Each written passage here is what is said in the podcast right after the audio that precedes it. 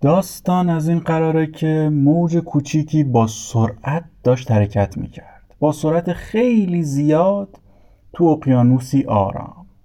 زندگی طولانی داشت و لحظه های خوشی رو میگذروند. از وزش باد هوای تازه و نور آفتاب لذت می برد تا اینکه متوجه شد یه سری از موجا دارن به ساحل برخورد می‌کنن و بوم. موج کوچیک قصه ما مسترب شد. پیش خودش گفت چقدر ترسناک. یعنی منم به ساحل می‌خورم یه روز؟ اگه بخورم بعدش چه اتفاقی برام میفته؟ نه من نمی‌خوام نابود شم. تو همین حین یه موج دیگه بهش نزدیک شد. یه موج به مراتب از خودش بزرگتر مسنتر با تجربه تر و متوجه حال پریشونش شد. بهش گفت که چته چرا اینقدر ناراحتی تو روز به این خوبی؟ موج اول جوابش داد که چی میگی بابا؟ کجاش قشنگه؟ کجاش خوبه؟ تو اصلا متوجه نیستی؟ تو که موج نیستی درد منو بفهمی. تو یه قطره ای وسط اقیانوس. آره دقیقا. قطره این وسط اقیانوس. لطفا یه بار دیگه بزن از اول و این دفعه با دقت بیشتری گوش بده این داستانو سلام من علی خدادادی هستم و اینجا پادکست سهشنبه است. ما تو سهشنبه به مفهوم زندگی و مرگ می‌پردازیم و منبع پادکستمونم کتاب سهشنبه ها با موریه.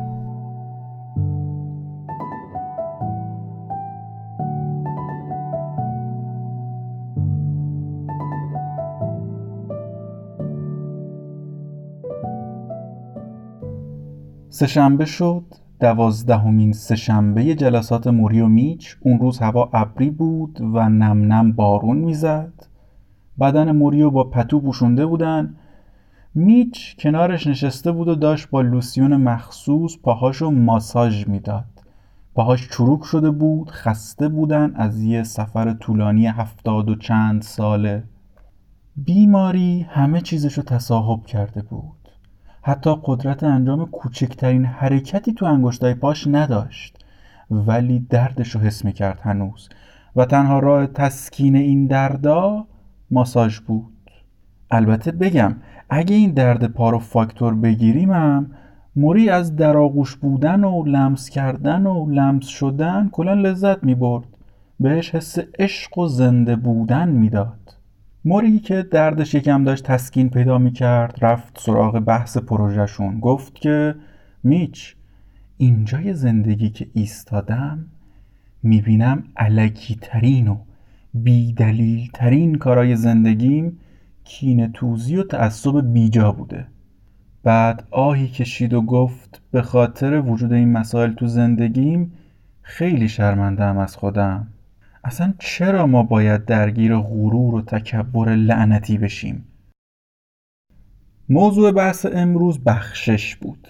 هممون یا اطرافمون یا حداقل تو فیلم دیدیم که مثلا یه پدری بچهش از خودش میرونه ولی موقع مرگ بهش زنگ می‌زنه ازش می‌خواد برگرده تا اینجوری یه کمی آرامش بگیره. حالا سوالی که برای میچ پیش اومده بود اینه که آیا موری هم همچین حسی داره؟ نیاز داره قبل از مرگ به یه عده‌ای بگه متاسفم؟ یه جورایی مثل همون حلالیت گرفتن خودمون دیگه. اینو که از موری پرسید موری اشاره‌ای به مجسمه روی قفسه کنار دیوار کرد. یه نیمتنه برونزی مردی چل ساله با کراوات و موهای بلند رو شونش. و استاد گفت که این منم. یکی از دوستام سی سال پیش برام درستش کرد. با دستای خودش. اسمش نورمن بود. خیلی صمیمی بودیم. کلی وقت میگذروندیم با هم. سفر می‌رفتیم با هم. طبقه بالای خونش که خالی بود و داده بود به من زندگی بکنم. برای مجسمه هم هفته ها وقت گذاشت چون می‌خواست بی نقص باشه. میچ دوباره یه نگاه انداخت مجسمه رو. دید واقعا هم بی نقص شده. یه موری سالم و جوان با جنس برونز که سنگینی نگاهش رو قشنگ حس می‌کردی. انگار نورمن از روحش هم یکم داخلش جا گذاشته بود. میچ گفت خب این که خیلی عالیه. هدیه به این زیبایی به این نفیسی. ناراحتیش کجاست؟ موری با بغز جواب داد قسمت ناراحت کننده داستان زمانیه که نورمن و همسرش برای زندگی رفتن شیکاگو. کمی بعد شارلوت باید یه عمل جراحی سخت می‌شد. من می‌دونستم خبر دارن. ولی حتی یه تماس نگرفتن.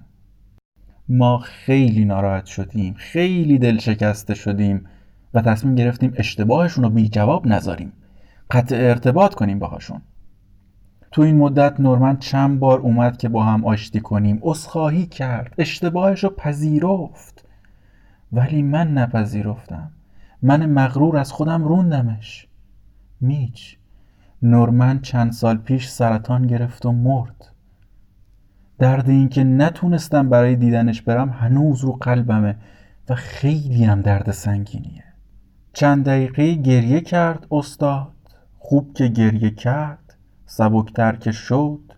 درد و غم قبلش یکم بهتر شد. ادامه داد گفت البته اینم بگم بخشش همیشه برای دیگران نیست. ما علاوه بر دیگران بعضی مواقع نیاز خودمون رو هم ببخشیم. میچ پرسید خودمون و موری جواب داد آره به خاطر همه کارهایی که باید انجام می‌دادیم و ندادیم. ما که نباید تو حسرت کارهایی که باید یه روزی انجام می‌شده گیر کنیم متوقف بشیم. وقتی تو شرایط من بهش نگاه بکنی این افسوس ها هیچ سودی که ندارن ضررم دارن. من همیشه آرزو داشتم که ای کاش تو کارم بیشتر تلاش می‌کردم. کاش کتابای بیشتری مینوشتم و به خاطر این مسائل همیشه خودم رو تنبیه می‌کردم. باورت میشه؟ حالا می‌فهمم اینا هیچ فایده ای نداشتن. اتفاقا باید با خودم و جهانم صلح می‌کردم. با اطرافیانم صلح می‌کردم. من خیلی خوش شانس بودم که این بیماری به هم فرصت فکر روی این مسائل داد ولی نیچ. شاید برای تو فرصتش پیش نیاد. دست دست نکن. ببخش. هم خودتو هم دیگرانو. میچ با دستمالی اشکای موری رو پاک کرد. دیگه صدای نفس کشیدنش مثل خروپف شده بود در حالی که با سرش تایید می‌کرد و می‌گفت متوجه شدم.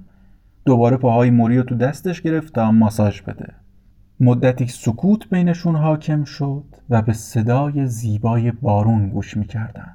موری با مهربونی گفت میچ من علت برگشتت پیش خودم رو نمی‌دونم و شاید حتی نمیخوامم بدونم ولی می‌خوام اینو بگم که یه لحظه مکس کرد حرفش رو سبک سنگین کرد بعد ادامه داد.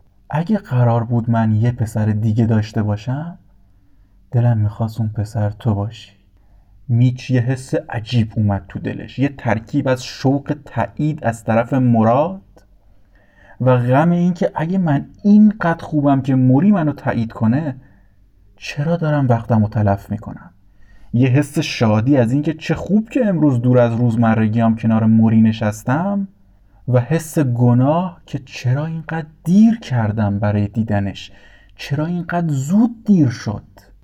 میچ به موری گفت خب مربی حالا که اشکت بند اومد حالت بهتره راجب بخشش گفتی الان خودتو بخشیدی؟ موری گفت تا حدود خیلی زیادی آره میچ پرسید خب بعد از بخشیدن خودت چیکار کردی؟ موری با یه لبخندی که مشخص نبود از سر تیزهوشیه یا از سر شیطنت جوابی داد که چشای میچ از تعجب گرد شدن با خنده گفتش که جای دفنم رو انتخاب کردم. رو تپه نزدیک همینجا زیر یه درخت باید بیای ببینیش. ویو رو به یه دریاچه. یه مکان خوب برای فکر کردن.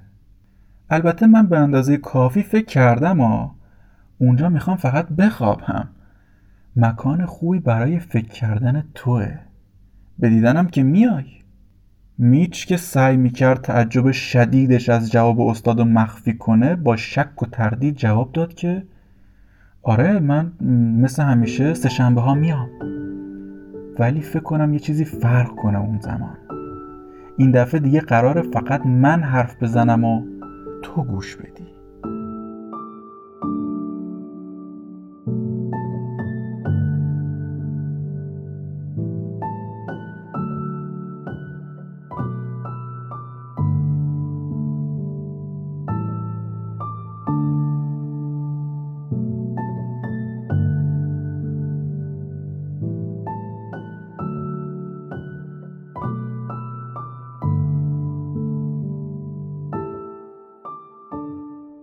اون روز میچ که بلند شد بره موری گفت میشه قبل رفتنت راجع به یه موضوع صحبت کنی؟ میچ پرسید چه موضوعی و موری جواب داد برادرت.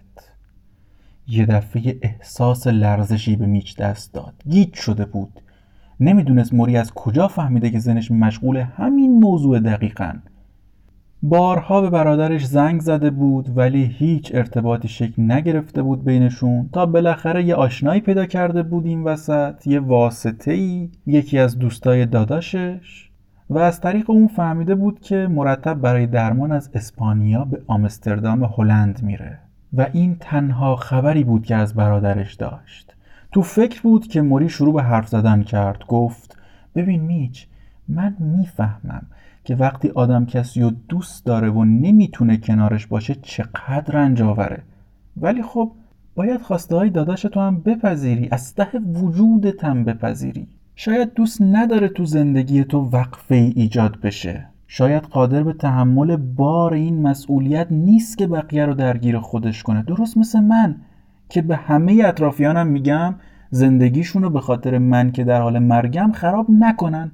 میچ گفت ولی آخه اون برادرمه. و موری جواب داد اتفاقا به همین دلیله که پذیرش این موضوع اینقدر سخته. میچ برادرش رو تو ذهنش تجسم کرد با موهای فرفری طلایی عرق کردش که مثل یه توپ رو سرشه در حال کشتی گرفتن با هم دیگن تو حیات یا یادش اومد که داداشش جلو آینه وای میستاد و می‌زد زیر آواز به جای میکروفونم شونه دستش می‌گرفت. حتی دقیق یادش بود که چطور می‌رفتن زیر اتاق شیروونی قایم می‌شدن تا بیان پیداشون کنن و ببرنشون سر سفره شام. و در نهایت تو ذهنش تجسمش کرد که داداشش سنین جوانی رو پشت سر می‌ذاره و روز به روز لاغرتر میشه. صورتش در اثر شیمی درمانی دیگه گوشتی نداره موهاش ریخته و استخوناش زده بیرون. از موری پرسید آخه چرا داداشم نباید تمایلی به دیدن من داشته باشه؟ استاد پیر آهی کشید و گفت ببین هیچ فرمول مشخصی در مورد رابطه انسان ها با هم وجود نداره. ریاضی نیست که دو دوتا بشه چهار تا. باید از طریق محبت و درک متقابل برای هر مشکلی یه راه حلی پیدا کرد. میچ حواست باشه اینجا تجارت نیست که یه جوری مذاکره کنی تا به اون چیزی که می‌خوای برسی. اینجا عشقه عشق یعنی تو در مورد وضعیت دیگری جوری نگران باشی که انگار وضعیت خودته. این قدم به خودت سخت نگیر رفیق. من مطمئنم بالاخره یه راهی برای رفتن پیش برادرت پیدا می‌کنی. میچ گفت از کجا می‌دونی آخه؟ موری در حالی که لبخند می‌زد گفت درست شبیه همونطوری که منو پیدا کردی دیگه مگه نه؟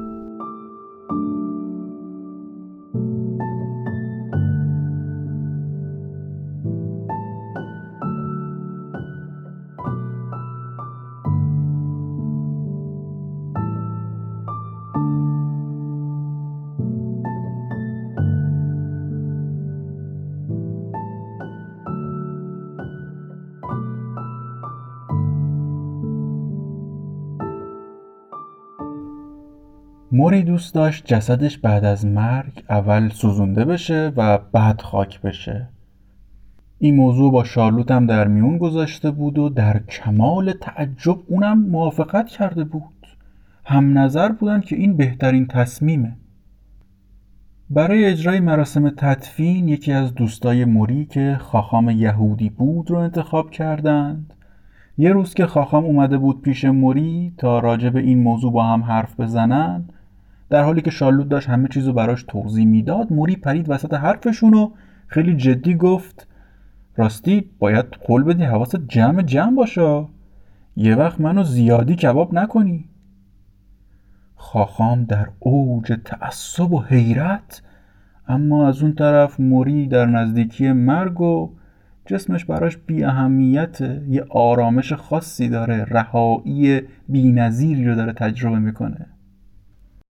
سه شنبه که میچ اومد پیش موری موری بهش گفت نمی‌دونم چرا ولی ما از مرگ خیلی وحشت داریم. بزرگترین وحشت زندگیمونه. به محض مردن یه نفر سریع پارچه میندازیم روش و بعد برانکارد و میبریمش. خیلی زود یه چاله ای پیدا می‌کنیم و میذاریمش داخلش. یعنی اینجوری بگم برای دور کردن جسد از محیط زندگیمون ذره ای معطل نمی کنیم انگار مرگ بیماری واگیرداریه. همه این کارا رو فکر می‌کنیم برای حفظ حرمت مرده انجام میدیم ها. در حالی که برای دفاع در مقابل استراب و ترس ناشی از مرگ خودمونه. یه لحظه به فرهنگ سنتی کشور خودمونم یه نگاهی بکنیم. پر از این فرهنگا دیگه که مرده نباید رو زمین بمونه و روحش در عذابه و این حرفا. خب موری تو هفته های آخر عمرش خیلی شبای سختی و سپری کرد. شبایی پر از دلهوره و ترس چون اولا که خوابش نمی برد اگه هم به زور می‌تونست خوابش ببره چند ساعت بیشتر طول نمی‌کشید. صرفهاش برمیگشت و اجازه خوابیدن نمی‌دادن بهش. پرستارا 24 ساعتی مراقبش بودن دیگه تا اگه صرفش گرفت بیان پشتش ضربه بزنن خلتاش بالا بیاد یه راه نفس کشیدنی براش آزاد بشه. و این فرایند اینقدر خستش می‌کرد که تمام روز بیرمق بود. خودش اینجوری می‌گفت که وقتی سرفام شروع میشن دیگه هیچ اطمینانی ندارم که از پسشون بر بیام. حتی دیشب وسط صرفه ها یه جاهایی حس کردم همه چیز تموم شده. همه دردها رنجها تموم شده. و آرامش واقعی داره منو فرا می‌خونه. یه چیزی شبیه گذرگاه یه پل رو حس می‌کردم جلوم و حتی حس کردم قادر به رفتن هستم ولی نرفتم. چون یه کار ناتموم داشتم. میچ پرسید چه کاری مربی؟ موری گفت یه کاری که به مراتب سختتر از گذر کردن از پل مرگ و رسیدن به آرامش بود. کاری که شاید بشه بهش گفت صلح کردن با زندگی. مثل یه اتمام معموریت رو زمین بهش نگاه می‌کنم. بعد در حالی که به گلدوناش نگاه می‌کرد با لبخند گفت دوست قدیمی من مرگ یک امر طبیعیه. این ماییم که اونو وحشتناک جلوه میدیم. دلیلش هم اینه که خودمون رو جزئی از طبیعت نمی‌دونیم. فکر می‌کنیم چون انسانیم پس از طبیعت فراتریم. ولی هر سلامی یه خدافزی داره و هر تولدی هم مرگی. تنها چیز فراتبیعی که در وجود ما قرار داره و می‌تونه حتی بعد از مرگمون هم بمونه و دنیا رو ترک نکنه همه عشق و خاطراتیه که به جا می‌ذاریم. اون روزا تو درمان ایلس یه پیشرفتی صورت گرفته بود. یه داروی آزمایشگاهی تونسته بودن بسازن که می‌شد باهاش چند ماهی روند بیماری رو به تأخیر انداخت. موری هم این خبر به گوشش رسیده بود اما بیماریش دیگه خیلی پیشرفت کرده بود و از طرف دیگه این دارو تا به مرحله انبوسازی برسه چند ماهی طول می‌کشه قطعا.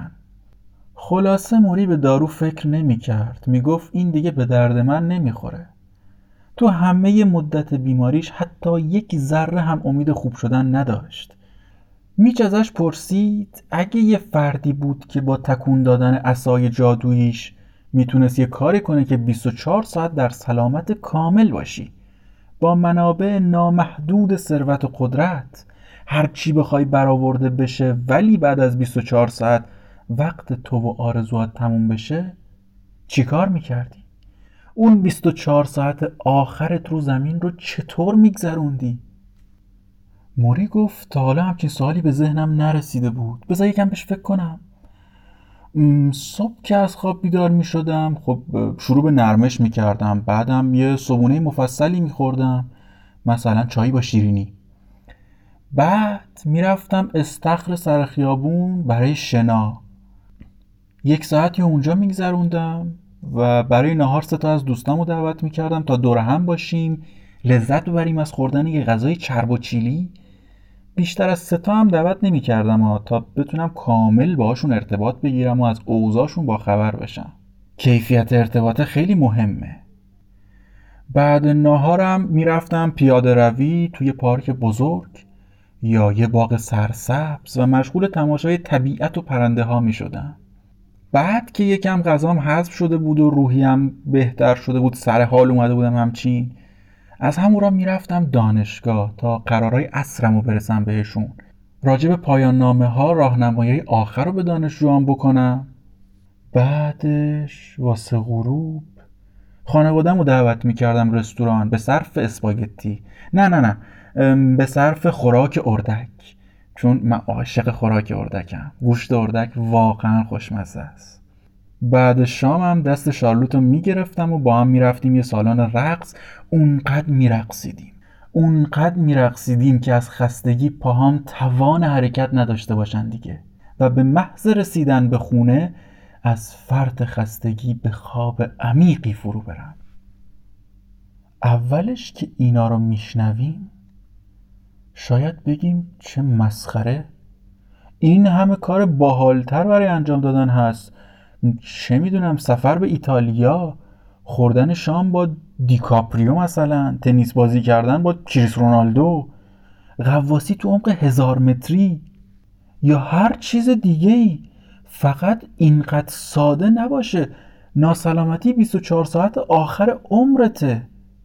ولی اگه دقیق بهش نگاه کنیم این برنامه که موری گفت احتمالا برنامه روتین اکثر روزهای زندگیش بوده می‌دونی برای من جالب ترین جای صحبتش کجا بود؟ اونجا بود که گفت میرم خونه و میخوابم آخه کی تو روز آخر عمرش میره میخوابه؟ ولی بیایم یکم موشکافانه تر جواب موری رو نگاه کنیم اون با جوابش داره به ما چی میگه؟ موری داره میگه من سال هاست دارم جوری زندگی می‌کنم انگار آخرین روز عمرمه. من سال هاست دارم از هر لحظه زندگیم لذت می‌برم. من از جایی که هستم ناراضی نیستم که روز آخر عمرم بخوام عوضش بکنم حسرتی ندارم. اتفاقا بعد کلی تلاش اینجا قرار گرفتم و اونقدر عاشقش هستم و ازش لذت می‌برم. که حاضرم هزار بار دیگه متولد بشم و باز زندگیش کنم. باز برم سر همون شغل باز با همون زنی که ازدواج کردم برقصم و حتی شب آخر عمرم بگیرم تخت بخوابم. چون من از خوابیدنم هم دارم لذت می‌برم. وقتی تو اپیزودهای قبل راجع به این صحبت می‌کردیم که آدم باید اندازه خودش زندگی بکنه و ازش لذت ببره منظور دقیقا همین بود. خب این پایان اپیزود 9 پادکست سه‌شنبه است. سه‌شنبه رو من علی خدادادی تولیدش می‌کنم و شما می‌تونید از طریق اپلیکیشن های پادکست مثل Castbox بشنویدش. ممنون که ما رو به دوستاتون معرفی می‌کنید و بدرود. می‌بینم صورتم و تو آینه. بی خسته می‌پرسم از خودم. این غریبه کیه از من؟ چی می‌خواد؟ اون به من یا من به اون خیره شدم؟ باورم نمیشه هر چی می‌بینم. چشمو یه لحظه روحم می‌ذارم. به خودم میگم که این صورت تکه می‌تونم از صورتم ورش دارم. می‌کشم دستم و روی صورتم.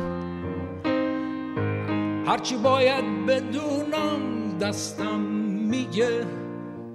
منو توی آینه نشون میده. میگه این توی نه هیچ کس دیگه. جای پاهای تموم قصه ها. رنگ غربت تو تموم لحظه ها. مونده روی صورت تا بدونی حالا امروز چی ازت مونده.